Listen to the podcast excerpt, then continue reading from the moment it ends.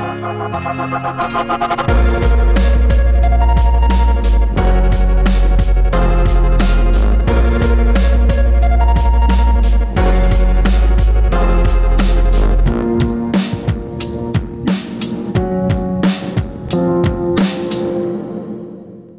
Welcome to Blackbird, episode number 71. My name is James, and today I am bringing to you a conversation I had on You're Talking Over Me with Adam Patrick.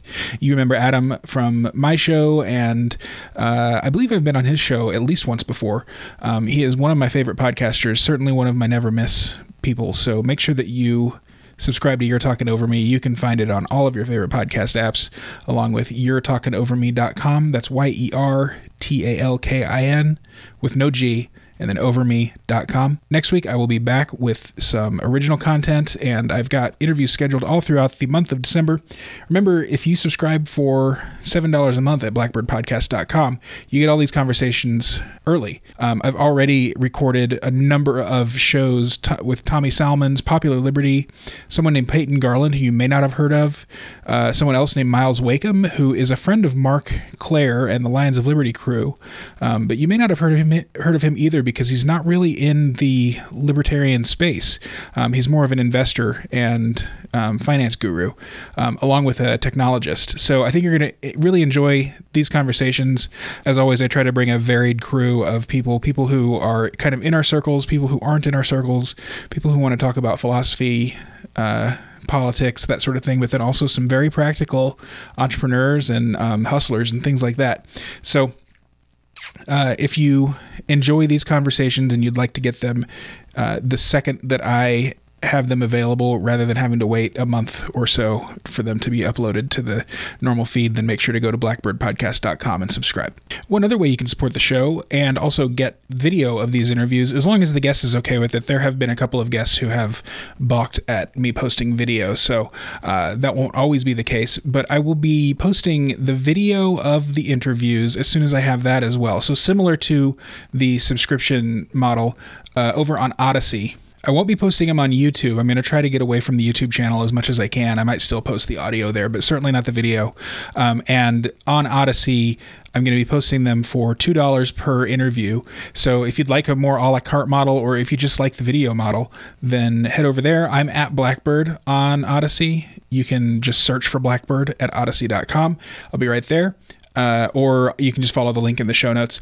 If you don't want to pay two dollars for the videos, which is you know perfectly reasonable, um, if you could still hit the follow button on there. I just would like to kind of up my follower numbers on there just to boost the recommendations and that sort of thing as well. I don't usually do this when I post my appearances on other shows, but I'm going to include Adam's intro because he gives some recommended pre listening to some other podcasts. So uh, if you want to get like the full picture of what we're talking about, head over to the podcast that he recommends at the beginning here.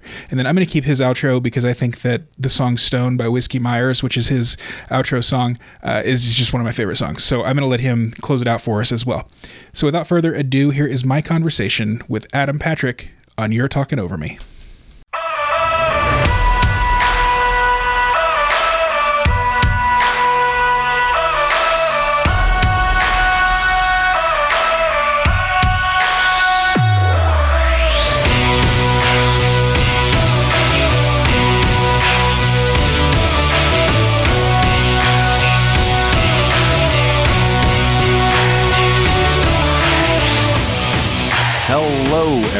And welcome to You're Talking Over Me. As always, I'm your host, Adam Patrick, and today I welcome James Gentleman back to the show. Before listening to this, I recommend going and listening to Tommy Salmons talking with Andrew from Popular Liberty over on his show Year Zero. And then check out Biblical Anarchy, the conversation I had with Jacob on that show. That should give you some context for this one, or go back and listen to it afterward. But e- either way, those two conversations are going to be something that you're going to want to kind of have context for coming into this. I'm happy to have James back on so that we can kind of discuss a little bit about what's happened in the last few months since we previously talked. And um, man, this doesn't disappoint. this is a great conversation and, and definitely left uh, us both with a lot to digest afterward. So I think you're going to get a lot out of it. I really enjoyed it. Um, it's going to be a lot of fun. So before we get into that, just want to remind everybody to go to you'retalkingoverme.com where you can subscribe on your favorite podcatcher or YouTube. And definitely remember to keep contacting me. You're talking over me at protonmail.com or on Twitter at I am Adam Patrick. And keep going on to iTunes or Apple Podcasts leaving that five star rating and review. All right, enough housekeeping. Let's get into it with James Gentleman. So, man, like a lot of shit gone on since the last time we chatted, and um, I'm not even sure like how to explain all of it. I had a, a really cool conversation with uh, Jacob from Biblical Anarchy uh, a couple nights ago that he just released today. We are trying okay, to. I yeah, I was on I was on Biblical Anarchy like on his live stream right after he finished interviewing you, and uh, I wanted to listen to that before I came on here, but uh, I've been doing chores and stuff all morning. Yeah, I, I didn't listen like back, great, but uh, yeah, it seemed to go well. And it's interesting about 52, 53 minutes in, I realized that we were having like two completely different conversations, which it's it's good that we had that we were talking because I probably wouldn't have realized that. And what I drew away from that is I've never had really any interaction with anyone in the Protestant field other than, you know, like probably most of my friends are, but we've never talked about it, right? Like I grew up Roman Catholic ish, and now everyone's kind of exploring Eastern Orthodoxy. So when I was comparing, you know, or saying that libertarianism seems to me like Christianity without Christ, what I was failing to take into consideration was the entire political and socioeconomic underpinnings of the idea of the United States of America is the Protestant work ethic, right? Like, yeah, right. It, it, seems when, when I think about it now, it's like, oh, like Jesus Christ. yeah, Th- that's, the whole disconnect. And I wasn't even like thinking about. I mean, I, that that idea came into my head, but when he was talking about, Jacob mentioned like evangelizing. I went, this is this is where we're this is where we're disconnected, right? Mm-hmm. Like now so from that, I just went, okay, I didn't go back far enough again, right? Descartes wasn't far enough. Like maybe Luther, or we could even go back to like, um, like, I don't know how far back we want to go, the schism, you know, or William of Ockham, right? There's just so many places you could go back to further than the Enlightenment to figure out where this whole reason your way into, you know, proving the existence of God disconnect mm-hmm. comes from. And then realizing that actually, libertarianism and and reformism or Protestantism actually do intertwine really well. They actually do complement each other. Where I was looking at it from a much yeah. different perspective. So, well, and if if libertarianism or really the the United States like social gospel is Christianity without Christ, then Protestantism is Christianity without the church. Hmm. And the church being the body of Christ, kind of kind of um, I, I mean, in that sense, Protestantism being the forebear to the United States social religion, um, or the social gospel rather, is kind of like Christianity without Christ, at mm. least the earthly embodiment of Christ. Uh, and that's why that's why I've always been so critical of Protestantism. Even I mean, you know, I've been on Jacob's show three or four times, and every time I'm, you know, sort of I'm sort of his token apostate Catholic, I guess. uh, but like I, I, I, the way I see it is that if there's going to be a religion and and there is obviously it needs to be apostolic Christianity, whether that's um, in the form of Catholicism or Orthodoxy or some some version of those two sort of uh, faiths in schism as they existed prior to Constantine, which I think probably Constantine is where the is where is sort of the the where things kind of started to fall down. Mm. Um, I was actually just thinking about this today too, uh, listening to I think Monica Perez. She was talking about how a Catholic priest blessed the metaverse. He like you know, mm. uh, and so I, I, was like, why would why would a Catholic priest do that? They were also the, the Catholics were also super uh, super on board with the COVID regime, and what it what it kind of boiled down to, at least in my brain, and this is literally like thirty seconds of thought, so I, I could I could be probably speaking out of turn, really, um, but it seems like the Catholic Church, to its very beginning, um, when Paul wrote about the, you know, this is the this is the statue of the unknown God. Well, I have that God for you.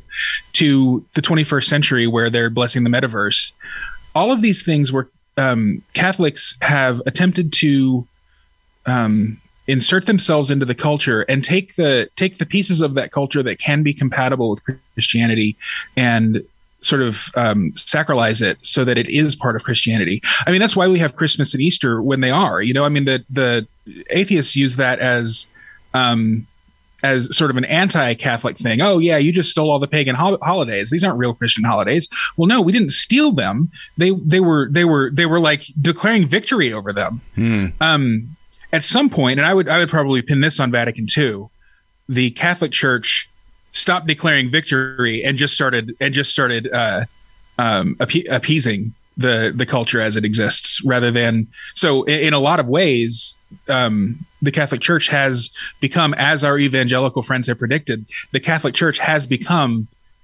the Antichrist, and that that terrifies me because, like, you know, uh, whether whether or not I believe all of the Catholic doctrines and things, I do think that there needs to be a Christ bearer in in the world. Otherwise, everything goes to shit.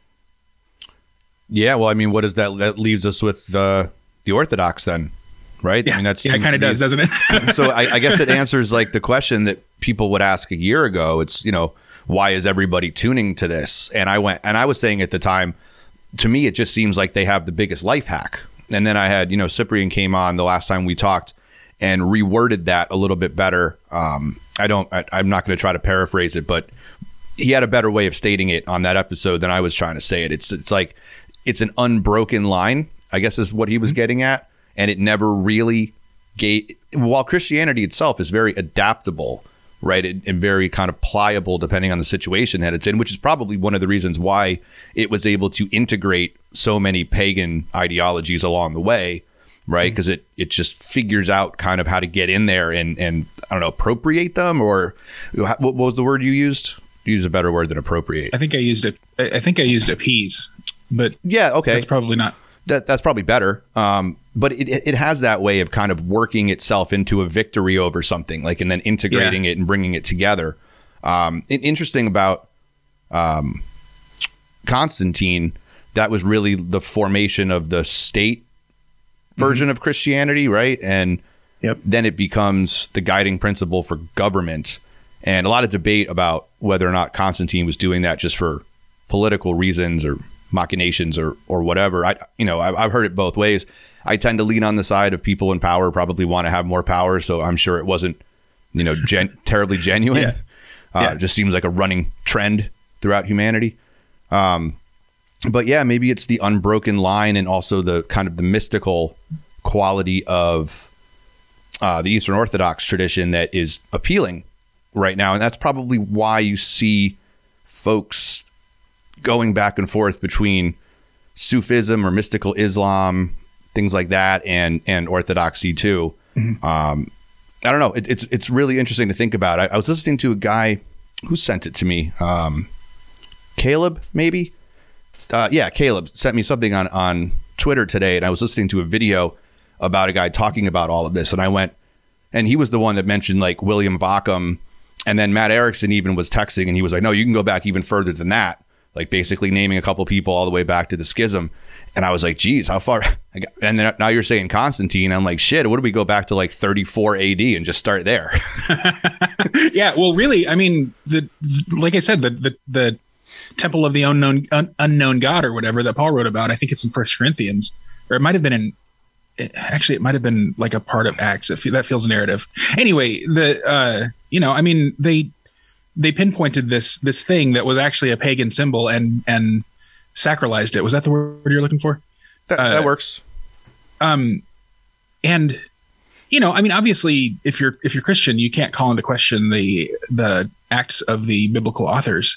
But you know i mean using that as sort of the the template for integrating christianity into normal day-to-day life and secular societies and things. The other thing also uh doing that where you are evangelizing and you know taking over these countries and societies uh bringing christ or christianity to these secular or pagan cultures is different from what libertarians and the United States did, which was a reaction to Christianity, mm-hmm. uh, as opposed to a reaction to secularism. Um, so I guess there's also something there. And like I said, I thought about this for less than a minute, so right. I, I, I, don't want to. well, it's, it's like every time I don't want to say that um, this is like the finality of my of my of my view on this or anything like this. And also, like I'm still I'm still reticent to you know full blown call myself a Christian. So I, I don't want to be on here as like the apologist or anything like that either. Sure. And and I I even said to, to Jacob, I've never actually called other than when I was a kid. I, you know, I've never called myself a Christian. You know, I'm just mm-hmm. trying to explore these things as it, and it's strange because there's a real like focus on the mystical, but you have to use the material. You have to use your left brain a little bit yeah. to rationalize yourself to something that's very irrational. Which I, and I mm-hmm. don't want to fall into the trap of all of the people I'm critiquing they're they're trying to rationalize it so much they rationalize themselves out of what they're looking for. There has to be like exactly. a, a, nice balance between the mysticism and the and the materialism in there, so you don't lead yourself completely astray. But really, what this all stemmed from for me was looking at the consequences, right? Like looking at COVID, looking at the lockdowns, looking at the masks and the and it was you know the same reaction like so many of us had in the like libertarian space, which was holy shit. Like we're seeing the birth of a religion right now. This mm-hmm. is crazy. Yes. And like it has to be the consequence of something. Like yes, you see like mass hysterias and panics and manias over history, but like glo- like now we're global. Everybody is connected. Mm-hmm. At any moment, you can talk to anyone anywhere on the planet. So we saw global mass hysteria form itself essentially into a religion that was willing to kill, was willing to yep. martyr people for the cause. And I went there had there has to be a reason for that. It's a consequence of something. And this is my break from libertarians is the libertarians don't want to admit culpability. And I'm not I'm not saying that that's a fact. But my reasoning is libertarianism as an offshoot of classical liberalism or liberalism as an offshoot of the Enlightenment, as an offshoot mm-hmm. of the Reformation, as an offshoot of logic and reason, rationalizing, yep. trying to find the like. There's culpability there, and I can't. You know, if I'm going to question like why do how do we get here? You know that that materialist kind of uh, mora- uh, moralityless, like you know, lack of morals and and trying to distill it down to like some materialist ethics, you know, and. Probably the best person who, who articulates this is is Ace on Twitter. I really appreciate having the conversations with him because he is point blank delivering like in the most concise and coherent way exactly what libertarianism is. So it's very easy to have the conversation and distill it. Um, but he, but because he believes that's the right way and that's fine, you know, whatever. Um, will not like admit well, admit the culpability, which I, I just don't see how you can't come to that same rationalization. And if you're if you're correct in th- that this is uh, like an emergent religion, I, I think that it's probably at least at least since Descartes, maybe even since the since the Reformation. Like maybe it's that Martin Luther was Abraham and Descartes was uh, like you know Moses, and then fast forward and Abraham Lincoln is Elijah and Woodrow Wilson is Isaiah and LBJ is John the Baptist. And so now, you know, we've just had this progress of progressivism um, that has led to it being a full fledged sacramental, ritualistic uh, faith. Like, um, uh, the first time I heard you say we've seen the emergence of a religion, I'm like, I don't know. It feels like the progressive movement was sort of the emergence of this religion, but really, it wasn't. It wasn't what it is now. This this thing where we've got uh, the like the hallmarks of religion, creed, like the beliefs, code, the moral the, the moral rules and cult, the rituals, that had not become a thing until until now. And now, uh, it, it, you know, it might have started with the SJW movements or something like that, but now you have sacraments, and that kind of is the fullness of of a of a of a, of a religion, I guess. Mm-hmm. Um, but you know, like you said, the the the lack of like a firm code well, there is. I guess there is kind of a firm code. Like you, you know, don't don't say the naughty words and and don't blaspheme um, don't don't kill people in self defense if those people are engaged in a holy ritual of you know rioting. Um, there there is that. So uh, maybe can you can you expand a little bit on on the morality piece that you were just talking about? Um, yeah. Well, I, I guess I was just while you were talking. Sorry, I was listening, but I was trying to look up who the gentleman Yeah. was that I was listening to that Caleb sent. I think it's Scott Hahn. I think is either the guy oh, whose Scott show Hahn. it was. Yeah, he's or- fantastic. Okay, so he was the one who, and I'd never heard this, but obviously I know William of Ockham because everybody's heard of Ockham's razor, so I'm a little bit familiar Yeah. with that. I didn't realize that Martin Luther considered William of Ockham one of his greatest, um, one of the greatest thinkers. Right? He was basically Oh. all of his. I didn't, I didn't realize that the guy laid it out in like ten minutes in the video, and I was like, oh my god, that makes so much sense. Now that I now that I see it, um, I'll I'll try to if you can track it down in there. I'll try to link it to you sometime so I don't look like I'm dismissing what you're saying. But as far as the the morality part, it's w- what what they're doing. It sounds like with this modern right wing Rothbardian libertarianism, which is really like pretty young, right? It's like less than 100 years old, like barely over 50 years old. Um, Yeah. Is is trying to like find a way to create some sort of roadmap for peaceful human existence, right? And it's like, well, you know, we have something like 12,900 years that we can explore also, right? That maybe offers up some guidance in how Yeah. one might go about doing this, right? Or maybe just go back to that. Like we don't it's like libertarians think they created this from scratch. Like the mm. world was a fucking amorphous mess of immoral human beings and Rothbard came along and they're like, "Oh, don't hurt people and take their stuff." Like, jeez, if only we had known about this 2000 years ago. For real. And I'm like, I, I, you know what? I frequently, I frequently say that Ayn Rand was the end of the modernist period because of her philosophy. Her her philosophy was just such an absurdity, um, in comparison to you know the people who she was inspired by. Like she claims to only have been inspired by Aristotle and Thomas Aquinas, but like you know, I mean, obviously, there's a lot of Locke, there's a lot of Descartes, there's a lot of all of those Enlightenment thinkers in Ayn Rand's philosophy. Um, and I think that this like sort of apotheosis of liberalism that just happened to be happened to correspond in time with Ayn Rand um, is what the postmodernists were really reacting against. Mm. Uh, and but then again, but uh, you know that might just be a blinder for me because I'm a Rothbardian and I, I don't care for Ayn Rand. Maybe it is just the the libertarian ethos uh, as it as it emerged in the middle of the 20th century that that was sort of this absurd like absurd i think is the right word because it is a little bit absurd when you when you when you think about it in real world real world terms. Uh it does feel like you know the the the catchphrase you know not no rule not no rules just no rulers.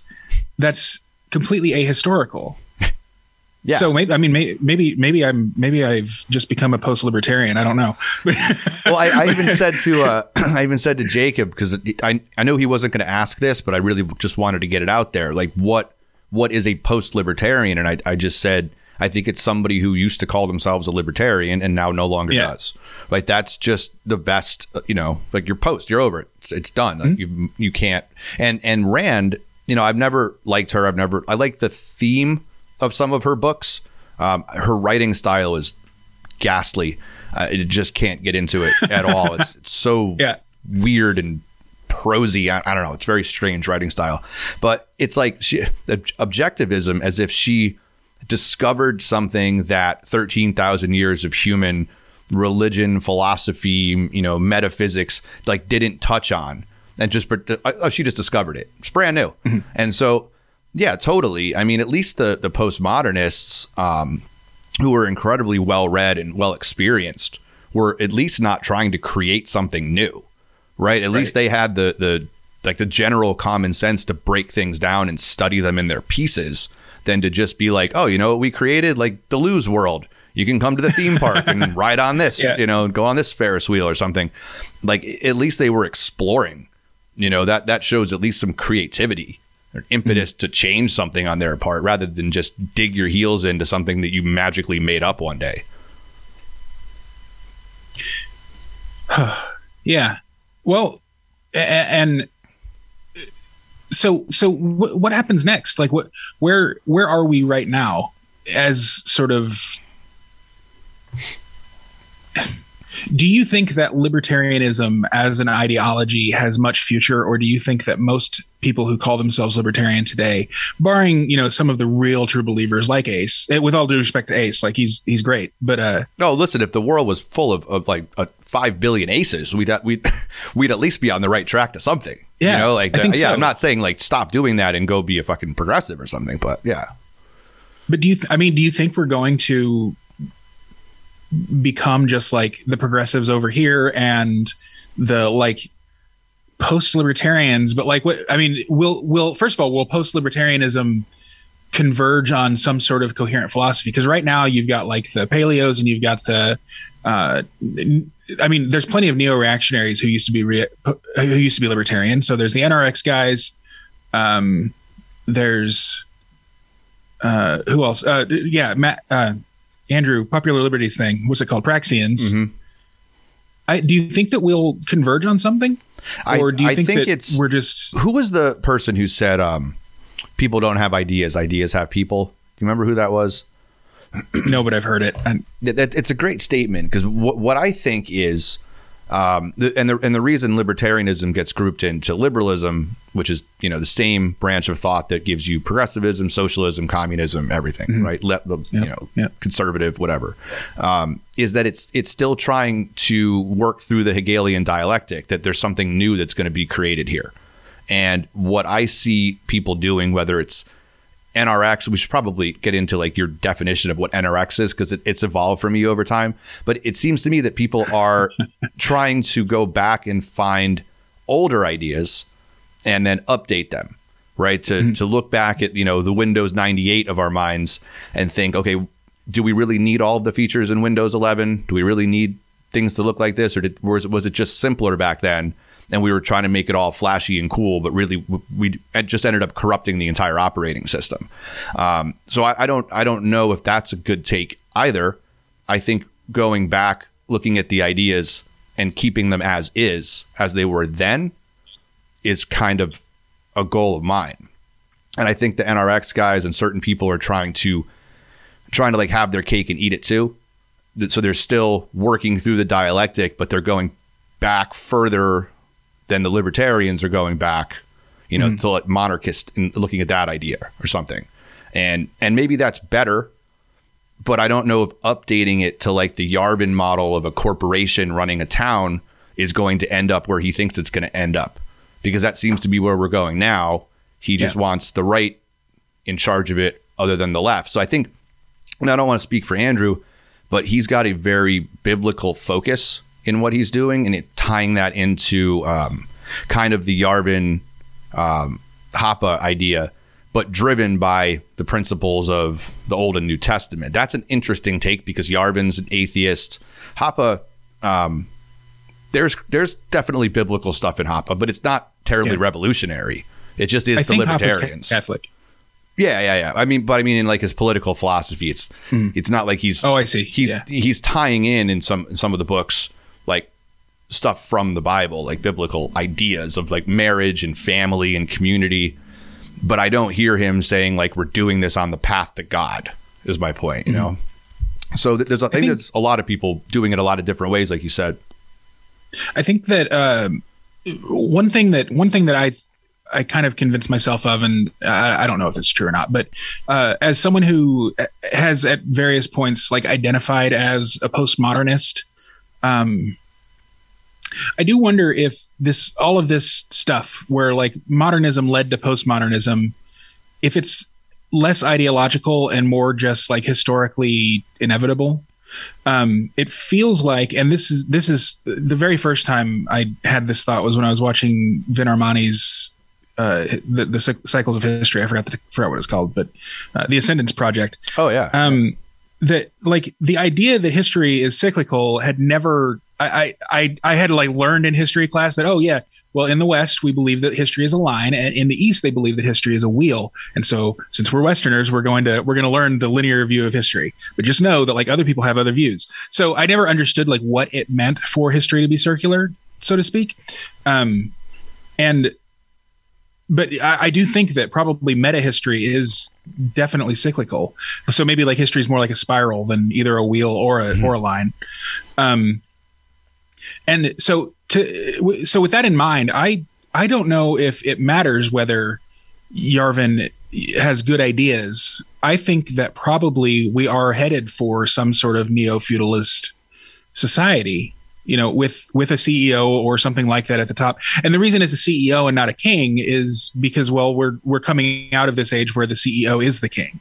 Um, I, uh, I was just talking to my partner. Um, have you heard of this this this conspiracy theory? It's not even really a conspiracy theory. It's more like a it's more like a, another sort of just historical view, I guess. But uh, it's about Tar- Tartaria. Have you heard of this? Um, yes, because what, what's his name? Owen Benjamin started Beartaria, and wasn't it a take on that? Wasn't it? Didn't I have that no idea. to do with it? Okay. I don't follow. I don't follow him. I did see him and I did see him live once. He's hilarious. Uh, but uh, yeah, so Tartaria is this idea that humanity created all of this wonderful architecture, the the Gothic cathedrals and you know the the state houses with domes and columns and all that stuff. Um, and then somewhere around the early 20th century, all of the uh, like either either humanity like died out and was replaced by just us dumb people who don't know how to build anything except for big boxes uh, or like all of the knowledge was lost or something but when you really look at it we build we build architecture according to what we worship. It's not like it's not like we forgot how to build a gothic cathedral. It's just that we don't worship god anymore. So mm-hmm. you know we, we worship efficiency. And so we're going to build big rectangles that you know reach to the heavens because we're you know we're still going to do that. But you know i mean you don't need a gothic cathedral when when materialism is your end. You need efficiency and you need you need a, a, cathedral that's that's you know built efficiently. And so whether it's the pope or you know your your local church pastor or the CEO, someone is going to emerge as the head of state. And I think that because right now we're kind of in that that point of the cycle that, uh, of Vin's cycles, Cyprian cycles, um, where we're either coming coming to the the very apex of or entering into this cycle where the merchant archetype um, is sort of the the dominant social mover. Uh, that's that's the archetype that's going to be at the top. Um, and so you know, I mean, I, so I, I'm not, I'm not, I'm not, I'm not saying that I like I agree with Yarvin that this is how it should be. I'm saying that I agree with Yarvin that this is how it will be. Mm. And so, and as so as close to his model, where you know the transition is peaceful, you're not, you're not like you're not murdering or concentration camping these people. You're you're giving them a means to integrate into this new society. I think that's probably the best we can hope for. Yeah. Well, I, I, mean, I guess if we're talking on a, on a macro, like glo- global level, or even like you know interstellar level or something, and since we apparently mm-hmm. we're we're destined to do that, um, I just I find it really interesting that you can go back to you know, Genesis or Exodus or, you know, Deuteronomy or whatever. And, and they're telling you not to do that. like they're, they're telling you yeah. thousands and thousands of years ago not to do the very things that we're doing. Um, uh-huh. and it's like, you know, if I'm an atheist or something, I'm, I'm like, well, you know, it's not the word of God. It's just, you're just, but it's like someone still said it right? Yeah. Someone still and had it's, the it's Tower kind of, of eternal Babel. wisdom, like it, right? Right. So we're we're we're going to say these people are like backwards, you know, sky fairy worshippers or whatever. But what they're saying way back then is still applicable. There has to be a reason that these lessons keep being told over and over and over mm-hmm. and over again. Right. So uh, if we're just destined to play them out, I mean, I don't know. I, I, I that doesn't sound hopeful, but but um, I mean, maybe that's why so few people ever really, you know, make it out right? Like maybe Hegel's right, and that's just the the the line that we're you know as a macro people we're destined to go on. Yeah. Um, but you know, like I don't have to, or you don't have to. Yeah. Well, yeah, and that gets into the the anarch, which you know I'm gonna mm. I'm gonna want to interview you this interview you on this uh, eventually once I finish the book finally. But uh, if you look at the society in, in the book Eumeswil, it's you know, I mean, it's it's a it's a really libertarian and almost libertine society that happens to have a dictator. Mm. you know, I mean, sure, like it's not it's not a it's not a republic and it's not it's not a covenant community, but it seems to be a dictator who has cracked the code and done it right. I mean, it looks a lot like what what Yarvin, uh, the picture that he's painting in Gray Mirror. Um, except that, of course, it's not a CEO with a board of directors. It's a dictator with a council, uh, a very small council, Mm-hmm. but you know, one a, a council nonetheless. So I don't know. I don't. I don't know. I I don't think that necessarily this like form of state is any worse and is pr- quite possibly much better than what we've got now. Yeah, I mean, you know, Junger was a big influence on on Yarvin and specifically that book. Yeah. So you can definitely see you can see the parallels, and and you're right. Like you, you almost feel if, if you take the the main character out, and if if you, if anyone's read the Forest Passage, you can see Junger's evolution, where he's basically he he is describing an anarchist in the Forest Passage, and then he's you know in the in the what twenty five years in between. Trying to remember, is it forty? Something like that. It was 1951 to 1977. 51 That's to when the two books 77 right right right Yeah. okay so you can see his evolution out of that whole communist bloc kind of coming out of world war ii into you know what was happening in the 70s Mm-hmm. and, and and then realizing kind of and by this time he'd lived through what six different regimes in the country of germany like six Yeah. different forms of government so you'd have to It is- think by that point you're like you know what i can make it through a seventh You know? Yeah, exactly. Yeah, it's impossible to. It's impossible for you and I. Like we're both what near 40. Like we're we're Mm-hmm. we're babies compared to compared to Junger. I mean, he was ancient. He was. Yeah. He had lived through so much. Um, and you know, I mean, the wisdom of elders is is one thing. I mean, it, boomers aside, maybe. Um, the, it's it it's important to learn lessons from people who have lived through that much. Uh, you know, I mean, he's been through the entire fourth turning cycle almost. I think. yeah yeah 102 or something 104 when he died or some shit Yeah. Yeah. you know the the anarch the concept you know t- taken abstractly out of the out of the book appeals to me because e- even like on a non-religious level because that's touched on very little it's you know the idea that everything's a joke it's all fake it's all going to go away you know it'll be something else tomorrow and i'm just not going to let it bother me kind of mentality is a mm-hmm. really peaceful way to kind of and whether he intended this to be the case or not, it really does calm down your mind and allow you to be receptive to bigger, more metaphysical ideas to get in there. You know, like Yeah. once once I stopped giving a shit about and everything COVID related, and just I stopped caring. Like I don't mm-hmm. care. You know, I I walk into a store if somebody says you have to wear a mask, no one does. But if somebody said it, I'd be like, yeah, I'll just leave. Like whatever. I don't care. Yeah. I'd carry no burden of it on me. And once I made that decision, everything else in my life just started becoming better. You mm-hmm. know, so the anarch might be the catalyst to be able to receive bigger, more important ideas. Yeah, I think so too. And that man, I I have evolved that much in the last couple of years too. Like I remember at the very beginning of the pandemic when everybody was washing their mail and stuff.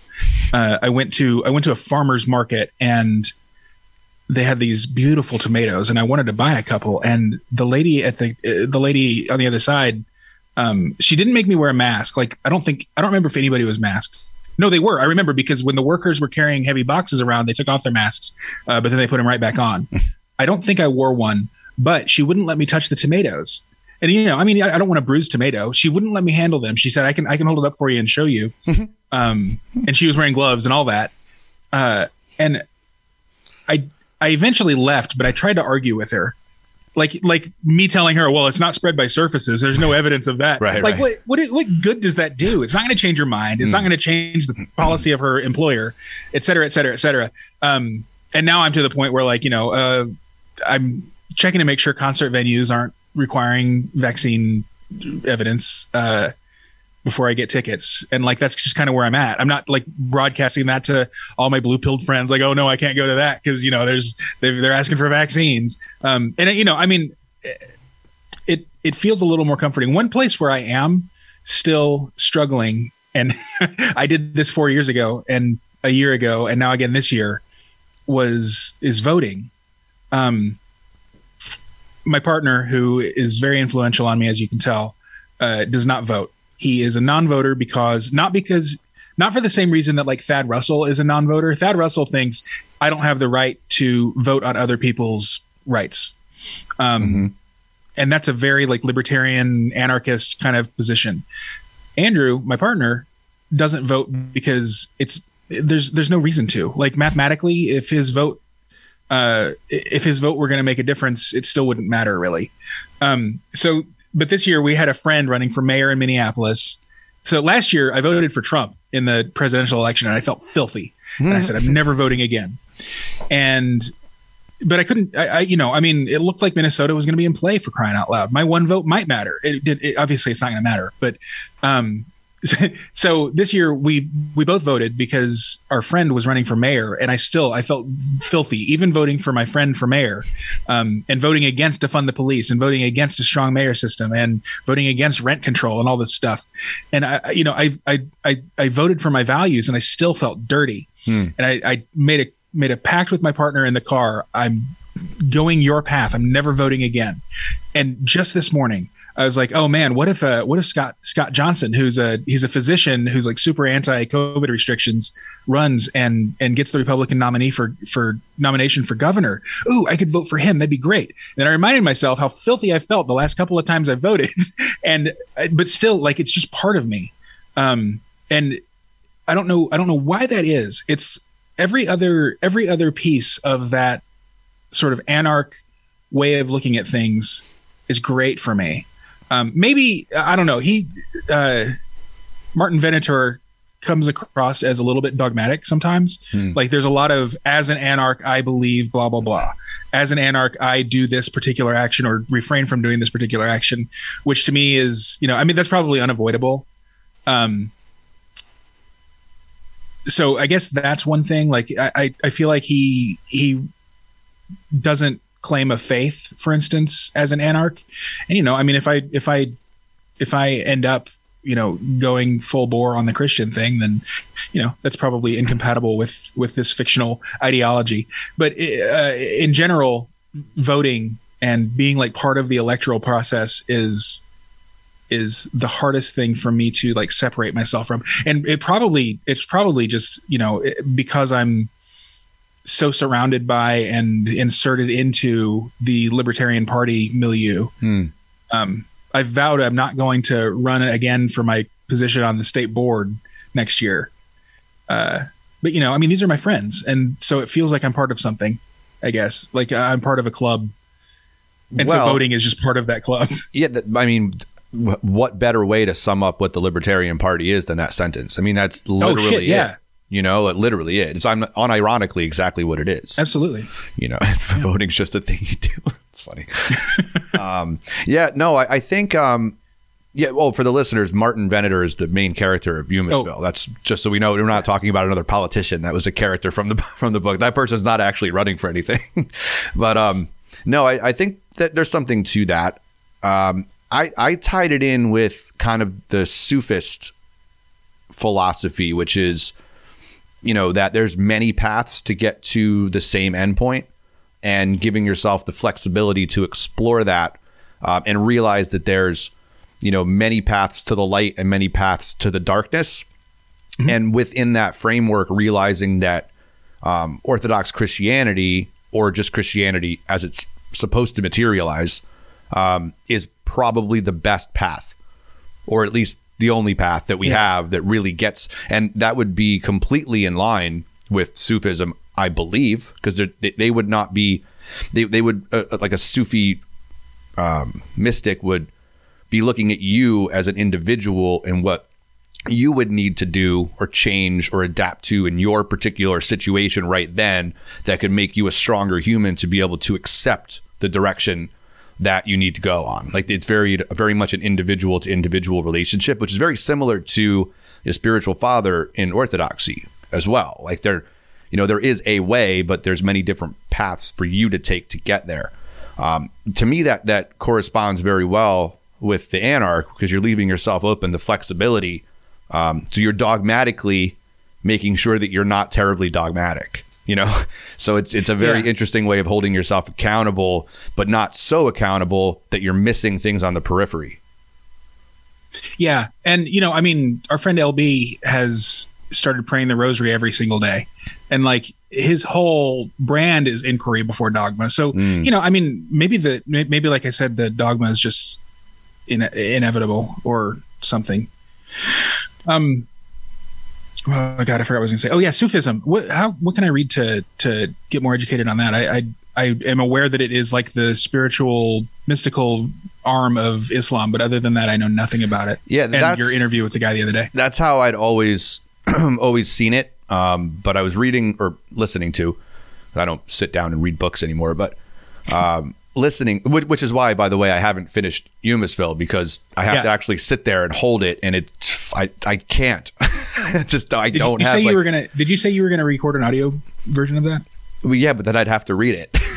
Yeah, exactly. I know it's so long too. Holy shit! I've been reading this thing since Labor Day weekend. Like, it's like I, I can get through an audiobook on 2x i mean you know in a couple of days so anyway the, the point i was bringing up uh, I- idries shah s-h-a-h wrote a book called the sufis. He wrote it in i want to say the 40s or 50s um, it's it's on on 2x you can get through it in like nine hours. But i was doing on an on a one and a half because there's actually a lot of information in there. He makes the case that the name Suf Sufi, which is I guess um, Arabic for wool, um, that that term came into being when these particular mystics uh, found a home in the Muslim community, but that the tradition actually extends much further back as just like the general archetype of the wandering mystic throughout basically all of hum, human uh, human history. So it's an interesting argument. Uh, there's no way to prove or disprove it, so I'll just say it's I believe it because who knows, Yeah. right? Um, and it totally makes sense. And it, it's very it's very much not like like I studied the Kabbalah and a lot of that like left hand path shit, like Crowley and stuff when I was when I was a kid. Um, I don't get the sense that it's directing you there, you know, because Is- you could very much say that the Kabbalah is just like straight up Luciferianism, right? Like there's nothing getting you to God in the Kabbalah. uh, I thought Kabbalah was mystic Judaism. Yeah. is that? Yeah. Oh, But, really? uh, tell yeah. me, tell me about that. I don't know anything about Kabbalah other than that. So, Oh no, that's that's pretty much it. It's it's it's like the same idea that the Sufis utilize, like numerology. Um, you know, you have Hebrew Okay. and and um, and Arabic and many other languages don't have vowels, right? So that the words become meaningful within the context, and then you can break down the numerical values and the numerical value of this word uh, equals you know the numerical value of this word. So you're creating codes that you can then speak to other mystics throughout the ages that other people won't be able to interpret. Um, the difference being uh, Kabbalah is trying to do that within the Bible and then pulling out things that are very unbiblical. Where the Sufis are creating their own language to communicate to themselves outside of any particular religious tradition, which I find very fascinating. Um, and then, you know, basically, they're they're almost like a like a mix between like Hindu and Buddhist and Christianity, and it's just trying to get you to be a better human being. It's all about love, right? It's not about finding um, some you know being out there that's going to be like the anti-god. It is recognizing there are powers and principalities and spirits and evil ones and good ones and, and understanding how to how to maneuver that journey toward love. So it's very um, i think approachable to somebody going through like a religious journey or religious experience. Um, kabbalah i you know the golden dawn and Aleister crowley used to practice kabbalistic rituals and shit. So there to me there's nothing aligned with the light there I just remember back in the '90s when I mean we were we were teenagers probably. Uh, like all the celebrities before they were Scientologists, they were they were Kabbalists. Yeah. they all had the little red stringer on the wrist. so there you go Um, wow, I had no idea. I had no idea that it was uh, borderline Luciferian. Tell me what does what does left hand path and right hand path mean? I, I've been meaning to ask Cyprian this, but uh, he hasn't been on my show in a while. um so I got you. I okay, so I I don't know. I think I've heard a lot of different definitions of this, and I don't want to sit, tell, have anybody listening think that I'm sure about this, but um, the left hand path I think is is very much about. It, it's considered like the evil one, right? But it's more about what you do, what you are creating as an individual. So you are focused on yourself and the magic you're creating. Whereas the right hand path is more about following it towards a particular light, like to letting yourself open up to something that's bigger and more powerful than you. You're not controlling the universe on a right hand path. Um, actually, somebody said it in one of the chats today. I could try to scroll through. I thought they had put it pretty well and kind of made an analogy between the left today, what we consider like the left wing and the right wing, the left hand path, the right hand path. And then Andrew, when he was talking, I was on Tommy Salmon's show. I don't know if you listened to this episode, but you should you should definitely listen to him talk to Tommy on Year Zero. It only came out maybe like a week or week or two ago. Okay. Absolutely one of the best conversations I've heard anybody have on any podcast of anybody that I know. Like Andrew takes a totally different, like totally biblical understanding, and Tommy's going through all kinds of stuff right now that's that's super transformative. Um, Andrew laid out a lot of shit on there. I think you, you and the listeners would find very fascinating. I absolutely recommend that. But he talked about that a lot too, the left hand path and the right hand path, and kind of how the the the left, the way of the left, is the you know it's the way of Satan because it's about predation, right? It's it's and whereas the right is about production, and if your if your con if your entire worldview is leaning toward you know power and predation, then you're necessarily not going to ever have anything produced, right? You're never you're going to keep consuming, mm-hmm. consuming, consuming, consuming until it's all gone. Mm-hmm. Whereas you have to have the production, the productive path. And this requires you to actually do work, whether it's spiritual work, physical work, emotional work. You're actually creating something, or maybe even physically creating something like a child or a community, right? And and tying that all together with like the left hand path and the right hand path was very congruent for me. It made total sense. So I, that could just be an interpretation, but I'm, I'm rolling with that one for now. I think Andrew did a very, very good job of, and he talked about like the fl- the pre flood and uh, World War Zero, which I don't know if you ever read the World World War Zero article, but the idea that um, humans were just basically killing each other uh, seven thousand years ago or so until the flood Okay. kind of reset everything, and then tying Noah and his son into the uh, Uranus, um, not Zeus, like the Greek and Roman characters. Like Noah plays a part in that too. It was super, super fascinating. I'm doing a horrible job of summing This it up was right this now. was all this is all Andrew on year zero. yeah, yeah. Oh, holy shit! It's Wow. a totally different side of it. surprised I haven't listened to that. I listened to it twice. So your show and Year Zero are the two that I like. Just I'll pile up like four or five episodes and then just binge them all in like one Sunday of Cool. you know doing chores and stuff. Uh, I get I get so much out of y'all shows. So uh, just so you know. And thank you. Uh, and that and Tom- of a Tommy's a, great guy too. Absolutely great human being. Oh, he's awesome. Yeah. Have you met him? Um, I haven't met him in person. I I've, def- I've definitely talked to him on the phone and texted Yeah. everything. Uh, I got to meet his got to meet his wife on a Zoom call the other day. She's absolutely adorable. Yeah, she is. Uh, we were we were down in Austin for Thad Russell's Univer- Renegade Oh, yeah, right, right. weekend, and they were at that. Um, got to try some of her South African biltong, which is a lot like beef jerky. Hmm. It's it's chewier than beef jerky, and it's super super spicy. Uh, which I lo- which I love, but you know, I mean, if you're not into spicy foods, I guess. Uh, anyway, what you were just saying reminds me of a, a tweet that Jordan Peterson put out recently, and I copied and pasted it. I think basically, it's like if it's re- if it's religion, you have to do something difficult. If it's ideology, someone else has to do something difficult. Like, bas- and that that that kind of gets into the the left and right as well. I mean, like, um, the the being that the left is more ideological than faith, um, barring, I guess, this progressive religion that we were talking about earlier. Uh, but even there, I mean, like just this morning, I saw one of my leftist friends had posted on his on his Instagram story. You know, uh, stay home today, relax, nurse your wounds. Re- referring to the Kyle Rittenhouse verdict. um, stay home today, take care of yourself, but tomorrow the work the work begins again. Like they, they really are. I mean, thinking that they're doing something. so, uh, uh, but the, yeah. So, whereas with an ideology, then uh, you know you're you're actually sucking off the teat of someone else's labor and work. Maybe. I mean, I think- it- Jordan Peterson's an interesting one because he he certainly uh, is well read and well studied and well spoken on a lot of these ideas, but he's not well lived on them. So I, I'm not apt to take Jordan Peterson's Oh. advice since he can't seem to take his own. and so it's it's kind of hard for me to to follow him too closely. Where I, I think if he's really if he really believed what he was saying, uh, he wouldn't be slowly killing himself and looking like an idiot half the time. But who knows? How is he slowly killing himself? What's the what's the deal there? I'm not. I haven't been following him since he came back. Oh, I mean, just just like watching him, like like his physical form. You know, like he's he's a mess.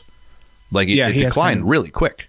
You know, whereas and this is interesting because his wife basically like turned religious after her, you know, her thing, uh, and she looks great.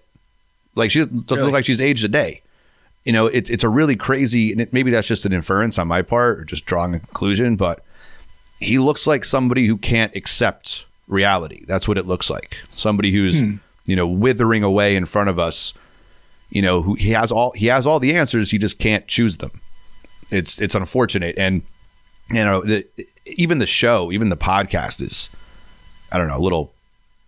What's the word I'm looking for? Desperate. Boring? Sometimes it's a little Desperate, desperate. okay. You know, like who could I talk to about X thing? And It's like, dude, really? True. Like, is that where you want to go? You want to talk about fucking anarchism? Why? Why do you want to do that? it doesn't make any sense. But as far as the um, like the progressive thing, it, it's it it really goes back for me. It goes back to kind of what started my whole show, which is saying that I think religion is inevitable. There's a natural tendency of human beings. Somehow we're biologically hardwired. It's in our DNA to believe in something bigger than us. And if you take God out, well, now what are they putting in? They're putting in, you know, masks and syringes and or you know guns or whatever thing gives them a meaning and purpose. I think it was Pete Quinones that said it's uh, it feels like it, like their own personal march on Selma or they're storming the beach at Normandy. They don't really have meaning or anything to drive their life in any way. They're just empty, withered away souls. And so, what cause can they get on? You know, you know, destroy Kyle Rittenhouse. Just make something up. Yeah. And you even heard like that that CNN reporter yesterday, which I happened to catch live because I finally put a TV in the office, and she was just like, "Well, here's all the things we learned that are now we know that these all, all these things are true." And it was like right after that they had somebody on who was just saying the same bullshit from before. Just not didn't even listen to her. Just came right on and made a bunch of stuff up, and they had a whole different kind of like, dude, literally 30 seconds ago, this lady just said everything you're saying is wrong on the same state uh, with the same fucking anchor. Like I couldn't. they just don't. It doesn't What- matter. Like truth doesn't matter. You just keep saying bullshit over and over and over again. What is that? I mean, at least if you're like, you know, if you're a fundamentalist Christian and you're you're, you know, defending young earth creationism or whatever, mm. you know, you're you're engaging with your with your opponent. You're not just coming on and saying, "Well, the Bible says this, so we need to believe it." Why Well, it, it'd be like saying that the Bible, you know, it, somebody says, okay, the in in the beginning, you know, in the beginning, the, in the begin, the three words, these three words start the Bible, and you go, yeah, yeah, sure, sure, sure. Okay, so actually, what it really says is, and you're like, no, no, no, it Yeah. doesn't. It says it right here in the beginning, and you're like, yeah, yeah, yeah. But anyway, what it really says, th- that's that would be, I think, the best analogy. It's like, no, man, like, are, what the fuck is wrong with you? Okay, so it really it really isn't anything rational or reasonable or anything other than what appears to be mental illness or Yeah. just complete possession by their faith. I mean, I think I think it's I, I'm at the point where I'm accepting that you know what the Bible talks about as far as powers and principalities and dark spirits that that I no longer consider that to be a metaphor. Yeah. Oof. Um. God. Okay. Uh, this is this is this has been this has been a tough conversation to have in many spots. So I'm, I I really appreciate you helping me have it, even though it's your show and not mine. um. what uh. what, what did I want to bring up? Or what do you have? What do you want to bring up? It's your show. Well, I mean, I, I'm you know, it was interesting. I was listening to somebody. Um, I don't remember who it was, but it's somebody we know and somebody we probably talked about already. And they were saying that this was a while ago, probably before COVID. They were saying that they used to listen to David Icke or Ike. I don't know how you say his name. David Icke. Never Yeah, actually said it out loud. Ike. So he talks about the lizard people or whatever. Huh? And this person was saying that he would recommend David Icke videos, but that people only watched the first half of them because once he started getting into like the literal lizard people, that it started getting absurd. And he goes, now, now I tell him to just listen to the second half. and I, I, I, that's always stuck in my head as kind of an interesting thing. And it was said very unironically. And when I think about, you know, like literal possession, meaning something like people don't have ideas, ideas have people, ideas are spirits, and they're just out there, and you sort they sort of find you and possess you is is not like a metaphor. yeah. And I think there you could even probably talk to people in the scientific realm who could find some basis for that neurologically or something. You know, there's got I don't know. I, that's that's what I think now. I think it's not it's not a metaphor. It's all real. Yeah. So where do you where do you think ideas come from then? I mean, is it really just the principalities and so on and so forth? Uh, it, it it it occurs to me that really big ideas seem to be thought by multiple people. Like, um, who are the who are the who are the two guys? Tesla and was it Edison? Yeah, who's the one that Tesla was like a huge rival of? Yeah, you know they were having the same thoughts independent of one another. Then that and that happens all the time. Um, so where I mean, where do you think that stuff comes from? I don't know. I don't know. Uh, I'm a little bit. I'm, a, I'm I'm trying to figure out. I think ultimately, if like what, it, what exactly the ancient texts and the ancient people were trying to warn everyone about. Mm-hmm. That what exactly were they were they trying to warn on like a like a meta level like a don't be jealous because we see when somebody's jealous, you know, they end up, um, you know, hitting somebody or something. Or did they really see, did they have any kind of technology that could really see like producing material things? You know, did they have some kind of an insight into that that we can't reference or we can't really see looking back because it's been so long and it was erased? I think there there must have been a technology part to it like a literal technology, like computer mouse mm-hmm. kind of technology. You know, I think there's something there, but I don't want to go all the way to like the ancient aliens thing. You know, yet. Like I don't know exactly yet. But again, I mean the Nephilim, the giants in, in Genesis. Mm-hmm. I mean, who knows? Like it's it's it's an interesting passage and and they weren't you know everything was told in stories back then it's not like people were sitting around talking about things literally so you're not real yeah. you don't really know but they were also not materialists in any way shape or form so what were they trying to communicate with that you know and i guess the, the way i started with this was i'm going to err on the side of it not being a metaphor because to me that just seems like a safer bet you know kind of like chesterton's fence for monsters and demons. But uh, yeah, now since I've erred on that side for long enough, it just seems like it's true. So I, I don't know. I don't know like with. I know the higher level concept is something that I agree with. That there's stuff out there in the ether and it and we connect to it somehow, like electromagnetically or, or something happens. But the idea that we like the idea anybody could have built the pyramids, you know, like they did do that. They figured that mm-hmm. out with like like that's massive technology. I don't know if people could do that now, you know, without the aid of like like stuff, other stuff we created, computers or CAD or something. Yeah. So like electricity, I mean, electricity obviously existed, right? We didn't invent electricity. We just invented a way to use it. Yeah. So, you know, beer, right? Beer, like fermentation existed. We just figured out a way to use it, right? Like the the idea that distilled alcohol could exist it was the idea was always there. We just figured out how to do it. So I don't know. Did people really invent anything, or did they just kind of discover the process by which to find it? And then like rediscover it a few times. And then rediscover it a few times. Yeah. Yeah. Yeah. Uh jeez. Well, yeah, and I I mean, you know, I'm I'm I'm I have no problem with ancient aliens. I, I think that probably I, God, I can't remember. I was listening to a podcast and they were talking about like rather than ancient aliens, they actually were talking about I think the Nephilim, um, and how like they were the Nephilim were the rulers and the technologists and everything, and then eventually the humans became so populous that they just overtook them, and that's why they're no longer Mm. around. that that kind of goes to like the uh like the Lord of the Rings analogy, right? Like there's Oh, yeah, all this magic doesn't it? and yeah, kind of. Mm-hmm. Yeah, Like the world moves on, or like even like uh, the Dark Tower series or something. The world just moves on, and you forget. Yeah. You forget the magic. And I mean, it, it doesn't even seem like like it's so weird. The things that people believe that humans are going to be capable of in their lifetime, like we're going to be able to, you know, put like build a colony on Mars, right? And like now, basically, like we could do that pretty much in our lifetime. But yet you'll you'll be like, oh yeah, aliens visited, um, you know, seven thousand years ago, and they're like, "Ah, it's absurd. No, how could that ever happen? come on. And you're like, dude, we're That literally 7,000 about like we're about to go literally colonize another planet in your lifetime, and like you that you can't even fathom that this is possible. You know how, how is that? How do those two things even work together at the same time? Um, do you think that?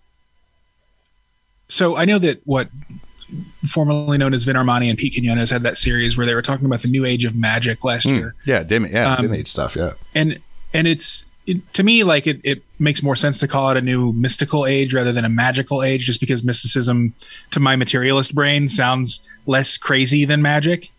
Uh, do you think that that's what we're what we're witnessing here? Why so many people are going into Eastern Orthodoxy? Which you know, whatever you, whatever you think about Eastern Orthodoxy, it is the mystical version of Christianity. Mhm. Um, and on on that hand, and then also on the other hand, that the materialists are are creating this mystical religion out of materialism.